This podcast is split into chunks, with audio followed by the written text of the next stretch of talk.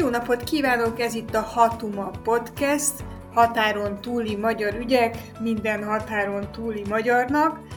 A régi csapat új őszi felállásban Finta Márk Szlovákiából jelenti, hogy mi történik a magyar ugaron, Pressburger Csaba Vajdaságból számol be, én Parászka Boróka vagyok, elvileg Marosvásárhelyről, most viszont Varsóból irányítom ezt a beszélgetést, ezt az igazán közép-európai beszélgetést. Forró ősz elé nézzünk, klíma szempontból, szociális és politikai szempontból is kezdődik a tanév, és ilyenkor mindenkinek izzik a zsebe, és a lelke, hogy mennyire van biztonságban a gyereke, Csaba, Vajdaságban hogy telnek az iskolatáskák? Hát itt, ahogy szokás, szokás szerint az illetékeseket ismét meglepte az, hogy kezdődik a tanév, úgyhogy teljesen fölkészületlenül várták a diákokat az iskolákban. Ez alatt azt értem, hogy a nyári katasztrofális időjárási körülmények okozta károk, amely a, amelyeket például iskolákban is tette ez az időjárás, ezt nem takarították el időre, így a gyerekek sok iskolában nem is tudnak kimenni az udvarra. Ugyanilyen meglepetés szerűen érte az illetékeseket az, hogy hát valamit enniük is kellene a gyerekeknek, úgyhogy nagyon sok iskolában még az uzsonnát nem kapják el a gyerekek. A tankönyveket, amik hát Szerbiában egyáltalán nem ingyenesek, a harmadik gyerekeknek viszont ingyenesnek számít egy bizonyos tankönyvcsomag, Hát ezt sem kapták meg időre a diákok, azok, akik harmadik gyerekek a családban, és hát sorolhatnám még azokat a, azokat a hiányosságokat, amelyekkel kezdődött ez a tanév, mindazok után persze, ami májusban történt a, az iskolai mészárlás után, amely kiváltott ugye először egy, egy masszív tüntetés hullámot, amely a nyár folyamán, ahogy ez várható is volt, behalt, és most a, az új miniszter, ugye a régi miniszter lemondott, és egy új miniszterünk van, aki azzal próbálta megoldani ezt a, ezt a helyzetet, amelybe az egész társadalom került a, a, az iskolai mészárlást követően, hogy az első két hetet valamiféle pszichológiai, pedagógiai felkészítésre látta elő, tehát a gyerekek ebben az első időszakban a pedagógusoknak a, a barátságról és az erőszakmentességről szóló előadásait kellene elviekben, hogy hallgassák. Hogy ez mennyire valósul meg az iskolákban, ez azt gondolom, hogy iskola függő, mert valahol azt a tananyagot is át kellene venni, és ezzel a minisztérium nem igazán számolt, hogyha két hétig másról sem lesz szó, mint erről, amit említettem, akkor ki fog tanulni, és, és mi lesz azzal a tananyaggal, amit át kell adni a diákoknak. Bocsáss Úgyhogy, meg, emlékeztessük hallgatóinkat, hogy mi történt a tanév végén, és miért is zárták be uh, idő előtt a, a szerbiai tanévet. A májusi, május 1 ünnepek után, amikor visszatértek ugye a diákok a, az iskolákba, egy belgrádi iskolában több diákot lemészárolt egyik társuk, és a, a biztonsági őrt is, és utána később még történt két nappal később egy másik mészárlás is, ami viszont nem iskolához kötődik, de mindez akkora sok hatást váltott ki az egész társadalomban, hogy maga az iskola év is, a tanév is rövidebb volt, tehát előbb elmehettek a diákok szünidőre, és hát ez a nyár volt nyilván a regeneráció ideje, és most, amikor visszatértek, akkor az iskolák illetékeseinek fölkészülten kellett volna várniuk a diákokat, de a tapasztalatom az, és más szülőkkel is beszélve, az a tapasztalatunk, hogy ez nem így történik. Továbbra is az van, ami az előző években is a, az iskola kezdést körülvette, tehát egy teljes káosz, senki nem tudja, hogy mit kéne csinálni, nincsenek állandó órarendek, tehát tényleg ez a legjobb szó rá.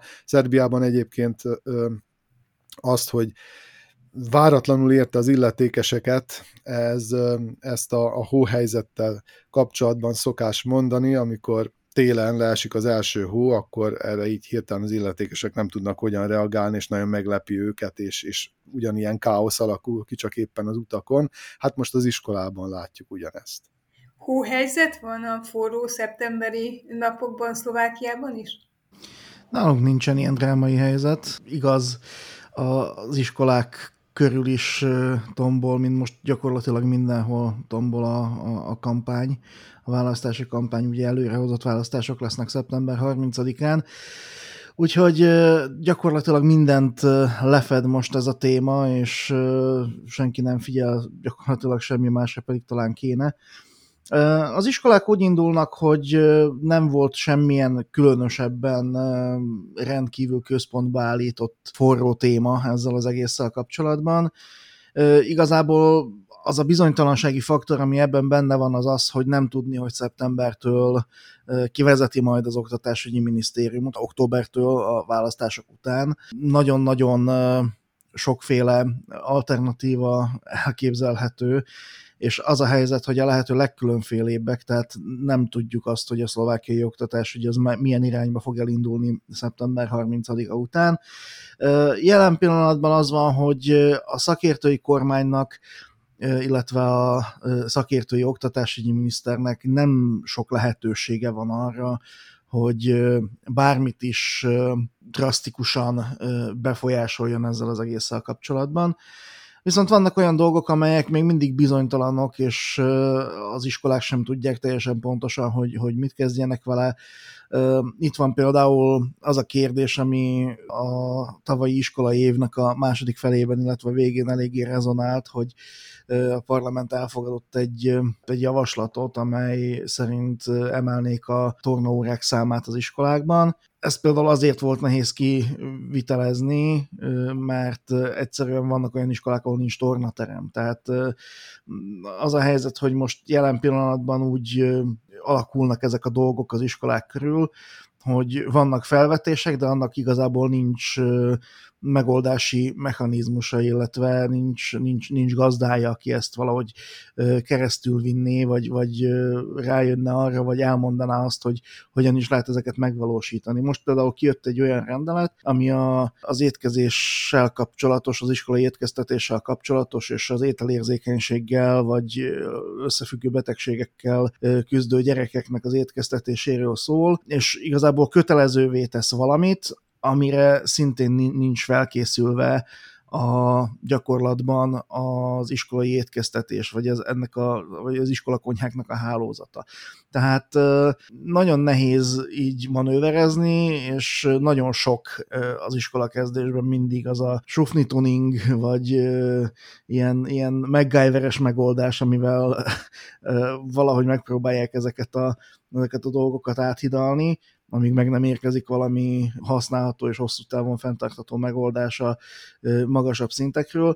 Úgyhogy ilyen, ilyen apróságokkal, apróságokkal küzdenek a, az iskolák, viszont különösebb intézkedések mondjuk nem merültek fel, nagyjából minden úgy indul, ahogy például a járvány előtt indult annak idején 2019-ben, ami bizonyos szempontból egy kicsit megnyugtató is, hogy visszatért az élet a régi kerékvágásba, most már nagyon úgy tűnik, hogy véglegesen, és aztán majd meglátjuk, hogy hogy alakul a következő hetekben és hónapokban. Tényleg az október az egy olyan időszak lesz, amikor tényleg eldől, hogy, hogy milyen szakember fog ülni az oktatási tárca élére, és, és milyen, milyen elképzelésekkel vág bele. Tényleg nagyon-nagyon hatalmas különbségek lehetnek abban, ahogy most kinéz az oktatási ügy, és ahogy mondjuk októberben ki fog nézni. Azért különös ez az elveszettség, amiről beszéltek, vagy ez a, ez a tájékozatlanság, mert a tanév végén sokok miatt úgy tűnt, hogy itt a teljes Kárpát-medencében ez kiemelten politikai kérdés lesz hogy hogyan alakul a, a közoktatás. Magyarországon a tanársztrájk miatt, Vajdaságban a, a, ez, a, ez a lövöldözés világított rá, ez önmagában egy ilyen furcsa, egyedi esetnek tűnik, de hát akkor beszélgettünk rajta róla, hogy milyen rendszer szintű tünetek vannak, a rengeteg fegyver a társadalomban, felgyülemlett feszültség, a magára maradt generációk, a generációk közötti konfliktusok, tehát ezek, ezek mind belegyűltek abba a történetbe. Szlovákiában oda, ugye itt volt a, vagy itt van a, a nyakatokon a választás, Romániában pedig szintén bezárták a tanévet idejekorán, mert jött a tan, tanársztrájk, és példátlan megmozdulások voltak, és viták alakultak ki a közoktatás körül. Nálunk annyiban változott a dolog, hogy azért letisztult, hogy a közoktatás kérdése az a társadalmi jólét kérdése is, vagy a, a társadalmi meglét kérdése is, hogy nagyon fontos az, hogy milyen segítséget nyújt az állam én meglepve hallom, és meg vagyok döbbenve, hogy a tankönyvek nem ingyenesek. Tehát ezt azért Romániában nem is tudom elképzelni. Nem azt mondom, hogy nincsenek tankönyvek, amiért fizetni kell, gyakorló füzetek, mert a tanár mást kér, vagy de például nagyon nagy vita van arról, hogy alternatív tankönyveket hogy miként használjanak, milyen a minőségük. De az, hogy legyen egy alapcsomag, amit az állam biztosít ingyenesen a diákoknak, az fel sem merül. Azon kívül az, hogy legyen valamiféle anyagi támogatás, amivel neki megyünk a tan- tanévnek, kezdőcsomagot lehessen vásárolni. Legyen egy szociális csomag, ami elérhető. Az sem, tehát hogy nem, nem merné megengedni magának a kormány, nem csak azért, mert választás van, hanem mert ezek tényleg, e, e, ez, ez felborít egy társadalmat. A nagy próbája annak, hogy milyen például a román szociális támogatási rendszer, az az, hogy most megemelték a magyar oktatási nevelési támogatást is, ha jól, láttam, Szlovákiába kezdték el folyósítani legelő, legelőször, és négyszeresére emelték. Mit jel? Azzal a magyarázattal, hogy ezt azért adja a magyar kormány, hogy maradjanak a gyerekek a magyar oktatási rendszer, magyar nyelv, tannyelvű oktatási rendszerben.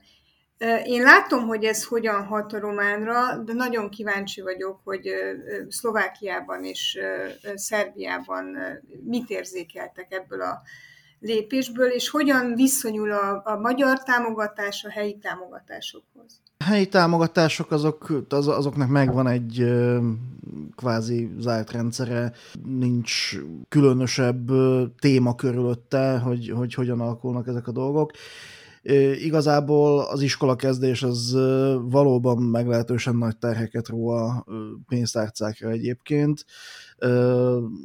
A családi pótlékot szokták ilyenkor egyszeri emeléssel, gyakorlatilag ezzel, a, ezzel az intézkedéssel kipótolni az iskola kezdésnek, a, vagy az, akár az óvoda kezdésnek is a költségeit. Ezért az emberek általában úgy hálásak is szoktak lenni. Viszont ez a nagy pénz, az ugye, tehát nálunk a, körül forog a dolog, hogy, a, hogy az iskolák, illetve a szakembereknek az egy jó része az azt mondja, hogy ezt a pénzt ezt nem a szülőknek kellene adni ezt a, ezt a 100 ezer forintot most ugye, amire emelték, hanem jó lenne, hogyha az iskoláknak adnák, és az iskolák tudnának ezzel a pénzzel dolgozni, illetve ők tudnák ezeket a dolgokat, ezeket a forrásokat oda helyezni, allokálni, ahova kell. És ez a, ez a téma ez nem halt el, illetve most csak így parázsdik, mert hát megérkeznek a pénzek, az emberek azt mondják, hogy jó, hát akkor most megint megérkeztek ezek a pénzek, és aztán eltűnik róla nagyon sokáig a, a beszélgetés egész addig, amíg el nem kezdődik ennek az egész történetnek a, az újabb köre jövőre.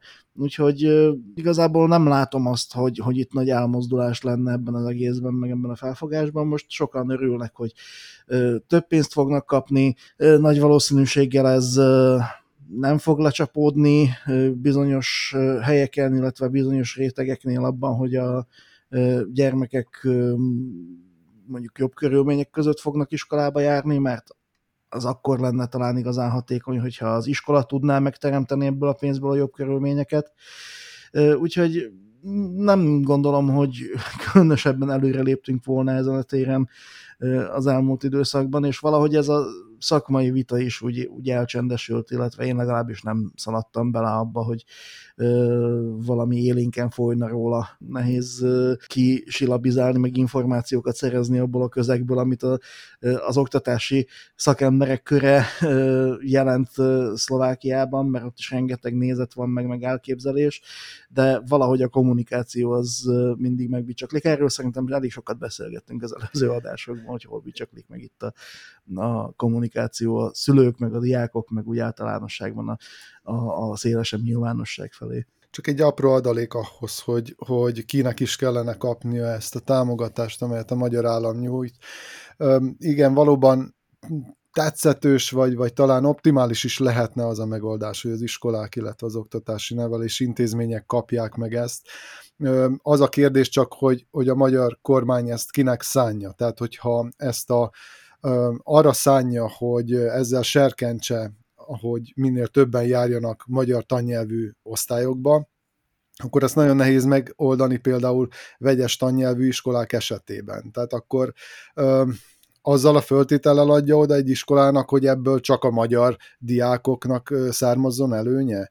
Vagy voltak ilyen óvoda felújítások például, és ismerek olyan példát is, amikor egy óvodában egy játszóteret alakítottak ki a magyar kormány pénzén, és utána ez úgy alakult, hogy erre a játszótérre igazából csak a magyar gyerekeket vitték ki, a nem magyar gyerekek pedig a másik játszótérre jártak. És ez, ez, ez na, ennek nagyon rossz üzenete van, ez megint csak a gettósítás felé megy. Tehát azt akarom csak mondani, hogy, hogy nagyon nehéz itt jó megoldást találni. Tehát az, hogy az iskolának adjuk, ők se tudják ezt úgy beállítani, hogy tényleg ebből haszna legyen mindenkinek, és, és elérje azt a célt is, hogy minél többen iratkozzanak magyar osztályba.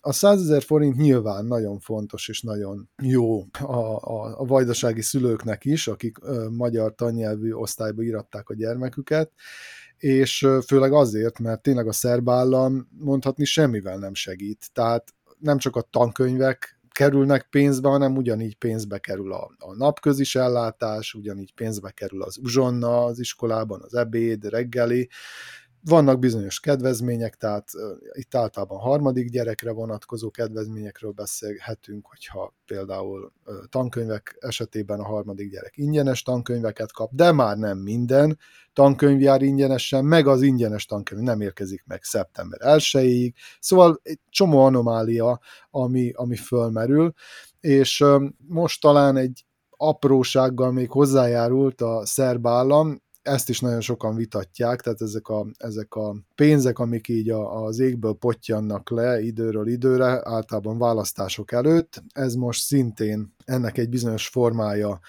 szeptember második felétől a szerbiai családok zsebében fog landolni, ugyanis minden 16 év alatti gyermek után 10 ezer dinár, tehát ez nagyjából egy olyan 90 eurónak megfelelő összeg tehát ennyi pénzt fog kapni minden gyermek után az a család, ahol van 16 évnél fiatalabb gyerek. Szóval ezek is ilyen látszatintézkedések, de rendszer szinten az, hogy az tankönyvcsomagok kérdését megoldja az állam, erről szó sincs. Egyes önkormányzatok, amelyek ezt megengedhetik magá, maguknak, ezek csinálják, például Belgrád, vagy, vagy a vajdasági nagybecskerek, és föltételezhető, hogy előbb-utóbb majd egyre több ilyen önkormányzat lesz, amely a saját területén járó diákoknak kedvezményesen, vagy akár ingyenesen adja a tankönyvcsomagot, de hát látjuk, hogy ez, ez nem egy rendszer szintű megoldás, és, és itt igazából attól függ majd, hogy, hogy ki hol él, és nem attól, hogy egyáltalán ez egy általános jog legyen, hogyha már kötelező az általános iskola, akkor legyen az logikus, hogy a tankönyveket megkapjuk, amiből majd tanulnunk kell. Én azt látom, van egy szociálpolitikai különbség, amire érdemes figyelni. Egy olyan rendszerben, egy olyan politikai rendszerben, mint a román, ahol ami nagyon megosztott, és ezért egymást nagyon kontrollálja, senki nem mer a szociális jogokhoz hozzányúlni érdemben. Tehát itt az oktatási, nevelési támogatások rendszere is nagyon differenciált és célzott azt jelenti, hogy nagyon mérik, hogy ki milyen szociális helyzetben van, milyen egészségügyi helyzetben van, külön nevelési igényű gyerekeknek külön támogatás jár, attól függően, hogy milyen nevelési igényük van, az érdemösztöndíjak, szociális ösztöndíjak, egyedül, gyerekét egyedül nevelő szülők, tehát egy csomó olyan tényező van, amit figyelembe vesz a rendszer, és amit, hogyha jól követ az állampolgár, rizikófaktor, hogy nem követi az, aki rászoruló, és akkor nem igényli. Tehát, hogy ez nem jár automatikusan, itt azért a gondoskodás nem, nem, nem megoldott. És akkor szembe jön ezzel a, ez a magyarországi oktatási nevelési támogatás, ami automatikusan jár mindenki. Függetlenül anyagi helyzettől, függetlenül lakhelytől, hogy valaki nagyvárosban egy magyar iskola tövében lakik, vagy pedig valahol vidéken, tanyán, és naponta 10-20 kilométert kell elvinni a gyereket azért, hogy magyar iskolába járjon, nagyvállalkozó vagy munkanélküli, mindenkinek alanyi jogon jár a magyar oktatási nevelési támogatás, és akkor itt ez kicsit elkezd gyanús lenni, hogy tényleg figyeltek arra, van erre koncepció, hogy, hogy, hogy tényleg az lenne az, egy, egyrészt, hogy van-e iskola, magyar iskola elhagyás vagy átiratkozás.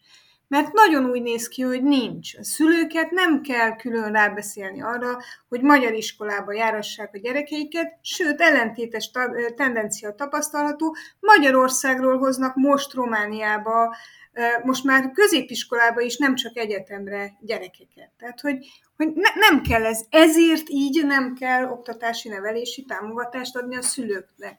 Nem jelenti azt, hogy ne lehetne az erdélyi magyar közoktatáson, vagy ne kellene javítani az erdélyi magyar közoktatáson. Például a félreeső hátrányos helyzetű iskolákon, vagy a speciális nevelést nyújtó iskolákkal. Mi van az erdélyi magyar vakokkal és siketekkel, autistákkal, Down-szindrómásokkal?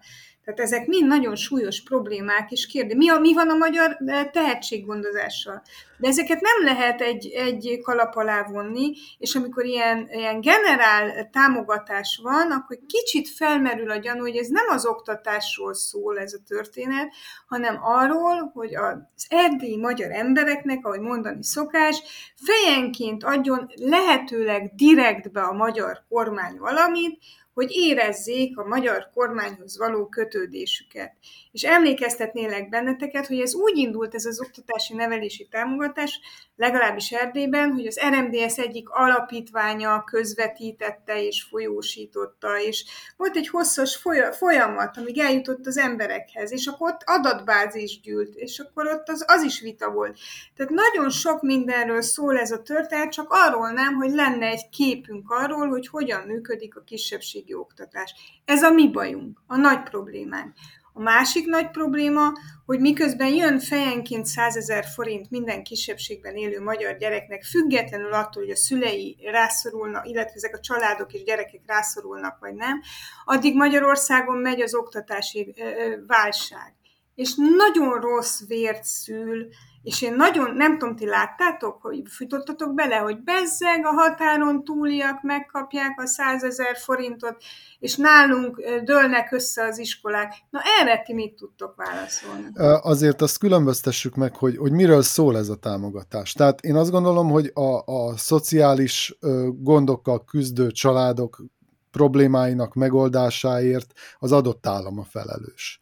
Tehát Szerbiában a szerb állam kellene, hogy a szociális kategóriát egyszerűen a helyén kezelje, és hogy azoknak a megfelelő módon juttasson oktatási, nevelési támogatást, vagy bármi módon megkönnyítse azt, hogy azok a gyerekek, akik hátrányos helyzetű családból érkeznek, azok mondjuk kapjanak ingyen tankönyvet. Egyébként kapnak is, tehát ezt még hozzá kell tennem, bizonyos, bizonyos dolgok vonatkoznak rájuk, tehát a szerb állam ilyen tekintetben, ha nem is optimális megoldást alkalmaz, de legalább ezeket a kategóriákat nem veszi egy kalap alá az összes többivel, akiknek meg kell vásárolni a tankönyveket. De hát a magyar állam azért adja ezt a pénzt, tehát most azt a, a célt illetve a deklarált célt mondom, hogy mi van a háttérben, ez megint egy másik kérdés, milyen, milyen rejtett célja van ezzel, de hát a deklarált cél az, hogy magyar iskolába járjanak a gyerekek, minél többen. Azt mondod, hogy Romániában ez nem gond, és hogy nem hagyják el, illetve hogy, hogy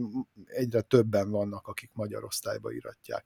Ez nagyon pozitív, Szerbiában sajnos nem ez a helyzet. Itt beszélgettünk néhány korábbi adással ezelőtt arról, hogy mennyire csökkent a diákok létszáma a Szerbiában drasztikusan csökkent azoknak a száma, akik magyar osztályba járnak, tehát ilyen 30 százalék 10 év alatt, ez borzasztó számok. És ha ezt nézzük, akkor azt gondolom, hogy ez egy nagyon hasznos dolog, erre, nem vonat, erre vonatkozóan nem ismerek statisztikákat, hogy például mióta van ez az oktatási nevelési tá- támogatás, vagy mióta van például a szülőföldön magyarul program, amely hát úgy szintén ugye bo- bocsánat, a beiskolázási tanszercsomag, iskolatáska, egyebek, amiket szintén megkapnak azok a diákok, akik magyar osztályba iratkoznak, hogy ez, ez vajon mennyiben serkentette azt, hogy, hogy többen iratkoznak be magyar osztályba, ezt nem tudom.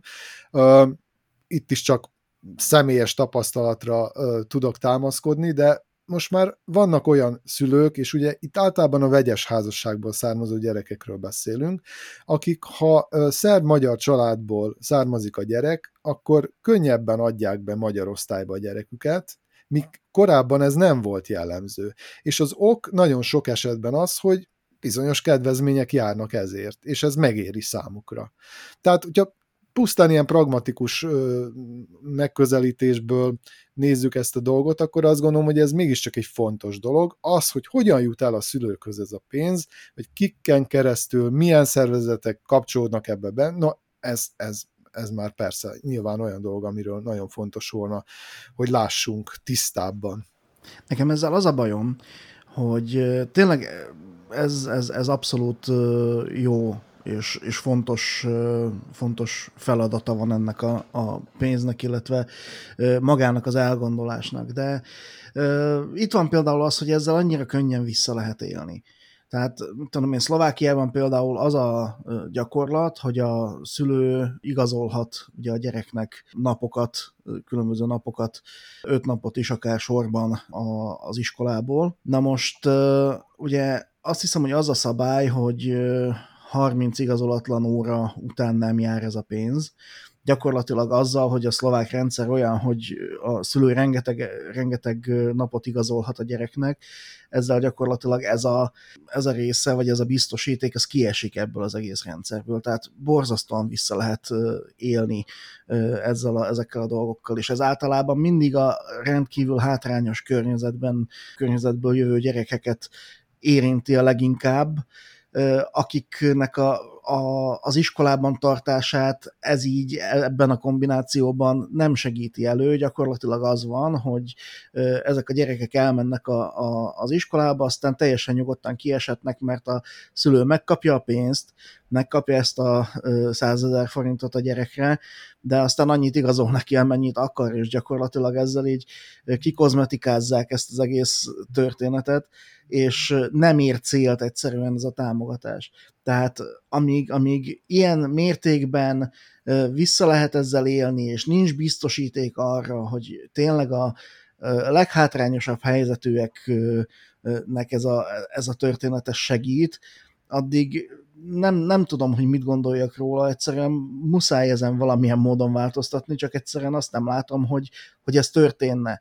Hogy, hogy eljutna például a pénzosztókhoz az a, ez, a, ez a bírálat, amit a tanárok, az iskolák, az igazgatók fogalmaznak meg. Megfogalmazzák, megpróbálják eljutatni, csak egyszerűen nem nagyon van változás, és nem, nem, nem elég rugalmas a rendszer, valamilyen más rendszert kéne erre talán kitalálni.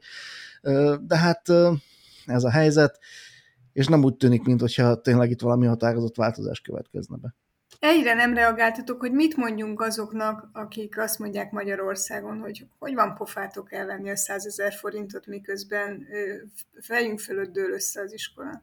Igen, ez egy nagyon jogos kérdés, és nagyon sokszor fölmerül Szerbiában is Koszovóval kapcsolatban, ugye a koszovói szerbek is hatalmas támogatásokban részesülnek, boszniai szerbekkel kapcsolatban, akik úgy szintén, bár ők most már magyarországi támogatásban is elég szépen részesülnek, úgyhogy ez egy másik kérdés, de talán egyszer majd megvitathatjuk. Úgyhogy mondom, teljesen jogos a kérdés, és hogyha hogyha egy állam nem törődik a saját adott esetben oktatási rendszerével, úgy, ahogy kellene, már pedig Magyarországon sajnos ez a helyzet, akkor, akkor tényleg az, az, az a, a saját állampolgárai szempontjából vérlázító pofátlanság, hogy ugyanakkor nyomja ki a pénzt külföldre. Még akkor is, hogyha valójában ez a megközelítés egy picit populista, tehát hogyha összehasonlítanánk azt, hogy, hogy mekkora pénz ez a százezer forint, amelyet minden magyar osztályba induló diák megkap évente egyszer, ha ezt összeadnánk, akkor, akkor azt gondolom, hogy abból azért nem lehetne olyan túl sok iskolát Magyarországon felújítani például, de ettől függetlenül mondom maga a kérdés fölvetés jogos, és, és, és a magyar állampolgárok szempontjából vérlázító is. Én nem gondolom, hogy ez a kérdés az feltétlenül muszáj, hogy felénk irányuljon.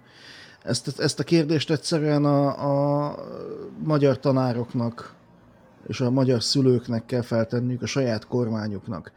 Ö, egyszerűen ez a pénz, ez ha nem is, nem, is nem, nem, nem azt akarom mondani, hogy rossz helyre megy ez a pénz. Én azt akarom mondani, hogy nagy valószínűséggel, hogyha a szlovák állam ebbe jobban beleállna, akkor jobb lenne a helyzet Szlovákiában is, és, és nem kellene ezt a, ezt a pénzt ide küldeni. Tehát a, a szlovák államnak kellene például azt gondolom egyszerűen ösztönöznie, vagy akár pozitív diszkriminációval is ösztönöznie azt, hogy a magyar gyerekek magyar iskolába járjanak, mert egyszerűen az, hogy az, az, a, az a helyzet, ami nálatok Romániában van, hogy a magyar iskolának magasabb, vagy elég magas a presztízsa ahhoz, hogy organikusan vonja be a diákjait, ez Szlovákiában azért egy kicsit máshogy van. A szlovákiai magyaroknál ez egy kicsit máshogy van. A több magyarságban viszonylag természetesnek tűnik, hogy magyar iskolába adják a gyerekeket a szülők, de az olyan területeken, ahol ahol alacsony a magyarság aránya, ott a szülők nagyon-nagyon hajlamosak arra, hogy szlovák iskolába járassák a gyereküket, és uh, itt tényleg van egy, egyfajta konszenzus is a szlovákiai magyar uh, oktatási, oktatáspolitikusok között, hogy a magyar iskoláknak a presztízsét emelni, az egy nagyon fontos dolog. És ezzel tehát ösztönözni kell azt, hogy a magyar szülő magyar iskolába járassa a gyerekét. És ehhez kellene egy nyitott állam, amely ezt elősegíti, és tényleg akár pozitív diszkriminációval is ad ennek az egésznek egy lökést. De ez megint olyan sufni tuning, ugye? ez az egész annyi, annyi, nemzeti, annyi nemzeti konzultációt láttunk. Ti láttatok, mióta bevezették ezt az oktatási nevelési támogatást?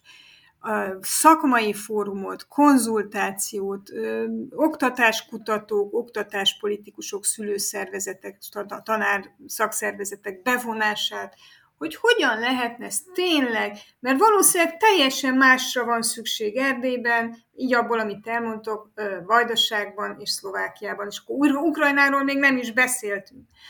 Tehát, hogy, hogy nem, nem egy ilyen egy kalapot kéne ráhúzni a Kárpát-medencére, hanem akkor már játszunk demokráciás dít, meg szakértős dít, és beszéljük meg, hogy tényleg hogyan lehet helyi szinten ösztönözni a magyar oktatást. Lát, láttatok ti erre kísérletet? Kezdeni? Hát pont, pont, pont itt esik ki a szekérnek a mind a négy kereke, hogy egyszerűen nincs ö, oktatáspolitikai ö, egyeztetés, és nincs igényfelmérés, meg semmi, hanem nemzetpolitika van, és a nemzetpolitikai célok azok nem a szakmai asztaloknál ö, kovácsolódnak, illetve nem a szakpolitikai konyhákban főzik meg őket, hanem azt ideológusok találják ki és teszik le az asztalra.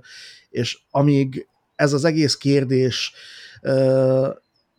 ilyen ideológiai átitatottságú nemzetpolitikai kérdés, addig ebben nem lesz semmi előrelépés, én azt gondolom.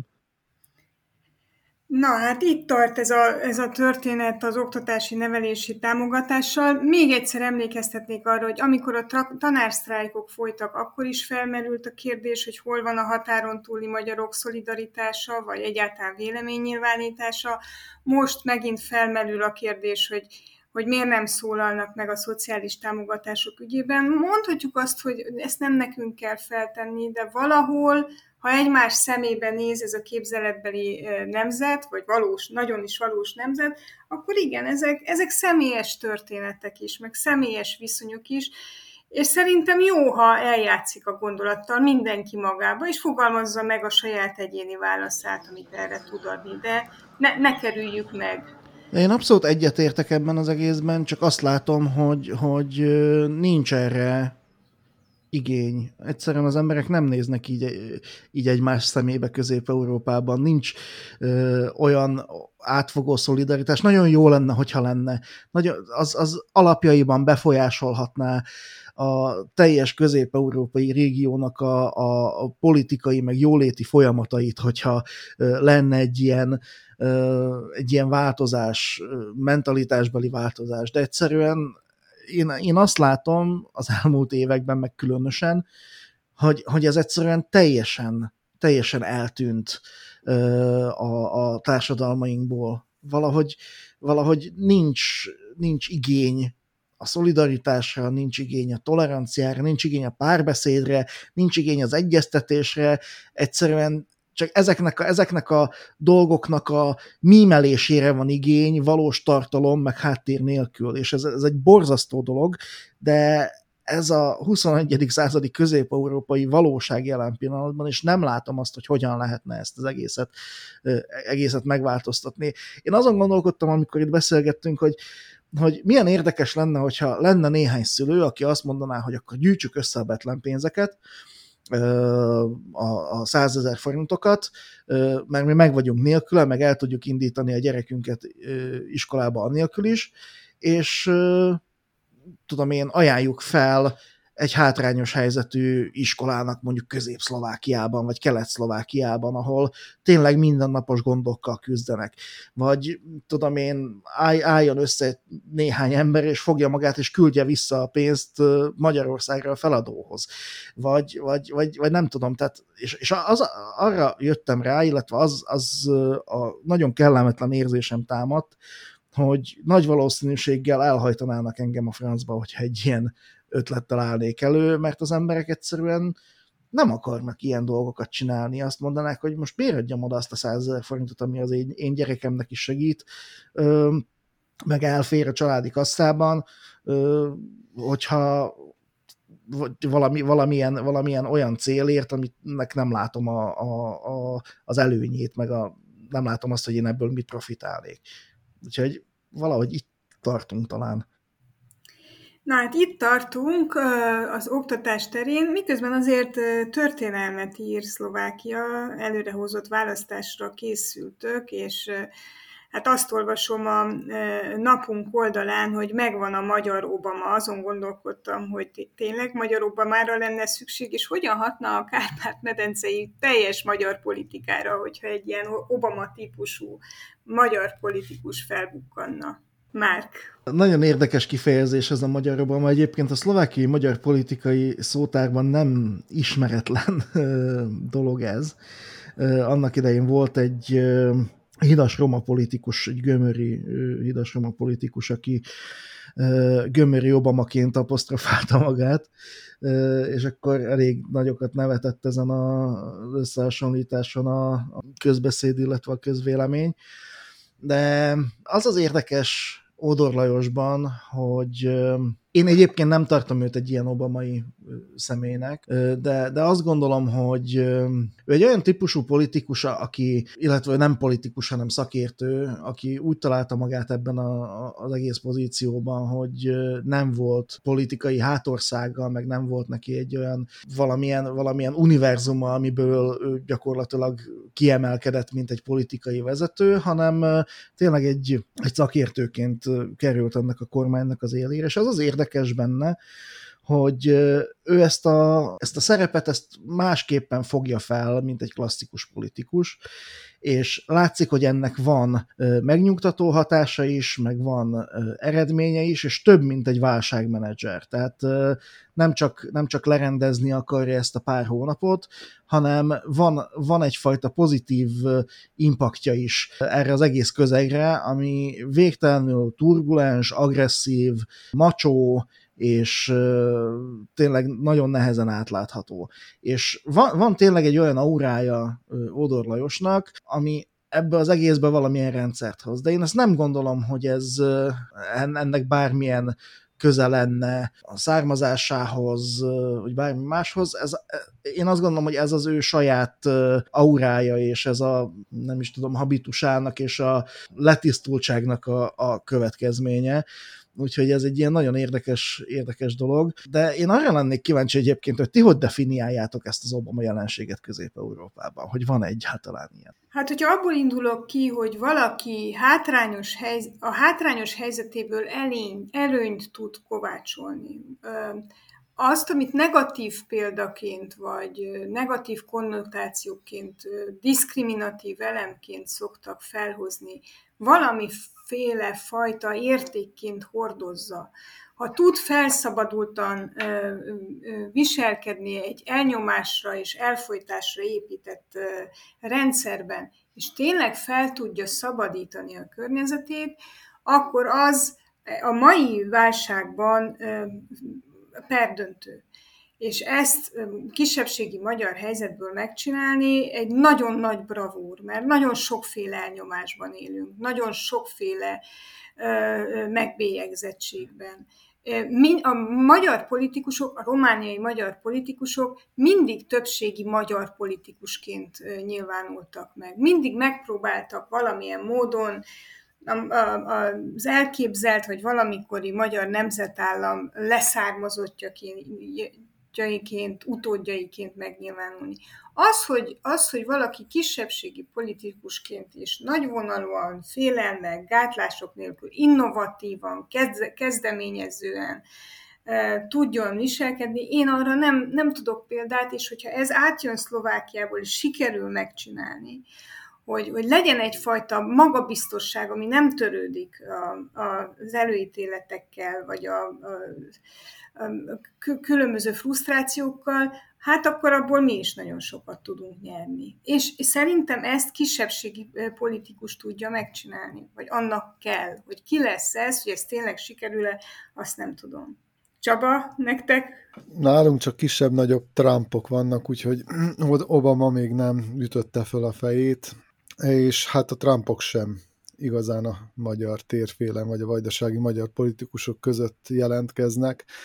Én nem látok itt jelen pillanatban egyetlen olyan politikus sem, aki mondjuk adott esetben a jelenleg meghatározó vajdasági magyar vezetőt, Pásztor Istvánt követné, akár mint a VMS elnöke, akár mint egy rivális szervezetnek a feltörekvő új arca. Egyszerűen főleg a fiatalabb generációk között egyáltalán nem látszik olyan személyiség, aki, aki bármi újat tudna nyújtani, és a, aki valamiféle meghatározó politikát tudna folytatni, ami esetleg innovatív, vagy, vagy valami olyan olyan innováció erővel hat, hogy ez meggyőzni a polgárokat. Úgyhogy egyelőre ez a status quo van, ami, ami valószínűleg folytatódik is, akár úgy, hogy a jelenlegi fölállásban, akár egy más fölállásban. A másik kérdés az, hogy hogyan viszonyul ehhez a többség, hogy felismeri ez ennek a lehetőségét. Azért Romániában most nagyon ne- negatív folyamatok zajlanak. Azzal zártuk a nyarat, hogy másod, harmadik legerősebb pártá vált két év alatt a román szélsőjobboldali áúr, most ott tartunk, hogy a második legerősebb párt, tehát hétről hétre növeli a hatalmát, jövőre választások lesznek. Én nem tudom, nem, nem vagyok egészen biztos benne, hogy itt az Obama pár, párhuzamot változtatni, vagy erőltetni kell, mert mert Obama egy sajátos pillanatban lépett fel az amerikai történelemben, speciális amerikai feltételek mellett, és az Obama rendszert az minősíti a legjobban, hogy hát utána most ott tartunk, ahol jött Trump, és, és Trumpal kellett kezdenünk valamit. Tehát nem feltétlenül Obamára van szükség, azt gondolom, de hogy kell egy új típusú politikai jelenlét, kisebbségi jelenlét, és egy új politikus, magyar politikus típus, az, az egyértelmű. Miközben azért, azért azt, az, az a, azt élem meg, hogy keressük az újat, és csak a régi problémák jönnek elő, új köntösben, vagy még csak nem is új köntösben. Jól látom én, hogy ez a menekült válság, ez ráül a, az őszre, és a kampány előre, és a mindennapjaitokba vajdaságban egészen riasztó hírek érkeznek. Igen, hát beszélhetünk nálunk is egyébként a közelgő választásokról, mert nálunk mindig közeleg a választás, tehát nagyjából így fél évente, évente, másfél évente egy-egy választást megejtenek. Úgyhogy ennek a kontextusában is nézhetjük, vagy láthatjuk azt, ami történik itt a menekült fronton, és hát a legfrissebb információk azok, hogy az éjszaka is lövöldöztek Szabadka környékén, illetve konkrétan Palicson és Nagy Radanovácz város részben Szabadkánál, és a nyarat is végigkövették ezek a különféle fegyveres konfliktusok, hogy pontosan kik között, na hát ez egy jó kérdés. Itt sokan azt mondják, hogy embercsempészek között, mások azt mondják, hogy migráns csoportok között, de azt gondolom, hogy ezek nem ilyen könnyen elhatárolható, eléggé képlékeny kategóriák, ugyanis nagyon sokan, akik menekültként érkeznek ide, vagy, vagy azzal a szándékkal, hogy tovább álljanak Nyugat-Európa irányába, átmenjenek valami módon a magyar határkerítésen. Egy idő után ezt hát egy életpálya modellként fogják föl, hogy ez lehet, hogy jobban profitálnának belőle, ha maradnának. Tehát nagyon sok olyan embercsempészé vált migránsról vagy menekültről beszéltünk, aki egyszerűen ideiglenesen vagy tartósan itt maradt, és ezzel foglalkozik, és hogy hogyan alakulhat ki az, hogy itt permanens módon lövöldöznek lakott településeken, sebesültekről, már halottakról is beszélhetünk az elmúlt egy év során, és mégsem történik olyan komoly rendőrségi akció, amely, amely felszámolná ezeket a bandákat, amely, amely megszüntetné ezt a helyzetet és, és abszolút érthető a helyi lakosságnak a, a frusztrációja, a dühe, mert ilyen körülmények között kénytelen élni.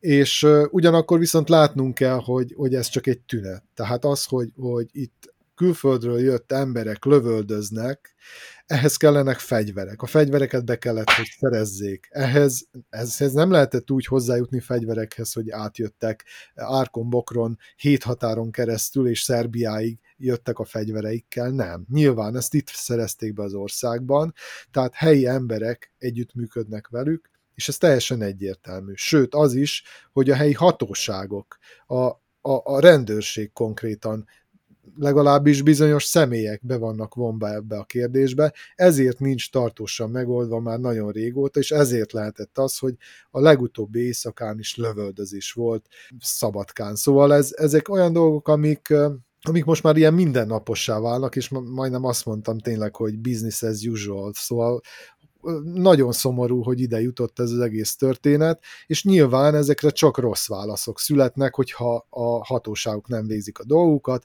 előbb-utóbb a helyi lakosság önszerveződésbe kezd, és annak pedig beláthatatlan következményei lesznek. Tehát egy társadalom diszfunkciói jönnek felszíne válsághelyzetbe, ennek adják eufemisztikusan azt a nevet, hogy menekült válság, vagy migráns válság, miközben sokkal mélyebb és sokkal régebbi diszfunkciók azok, amiket most látni lehet.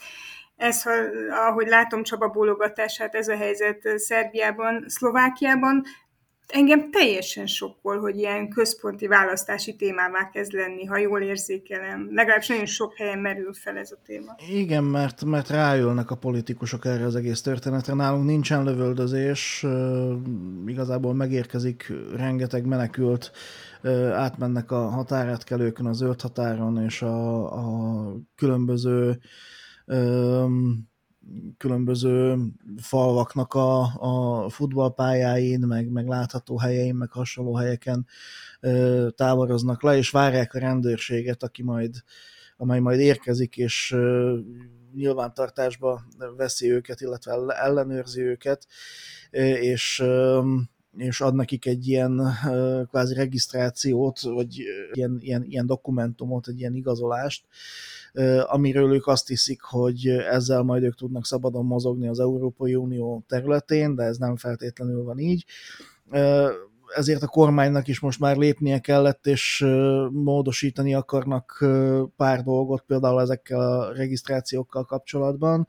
De hát igen, volt egy ilyen vonzereje, illetve még, még van is egy ilyen vonzereje Szlovákiának, és hát azért vált ez központi választási témává, mert hát az emberek nyilvánvalóan ö, félnek ettől az egésztől, félnek attól, hogy, hogy beköszönt hozzájuk a való világ, ami az európai buborékon kívül ö, létezik és van, ö, és ö, hát az a helyzet, hogy a, a politikusok nagyon szeretnek a, a félelmen élősködni, illetve a félelmet felerősíteni, amellett, hogy emel, tehát e, emellett viszont emelik ugye a xenofób dolgokat is, meg, a, meg az ilyen attitűdöket.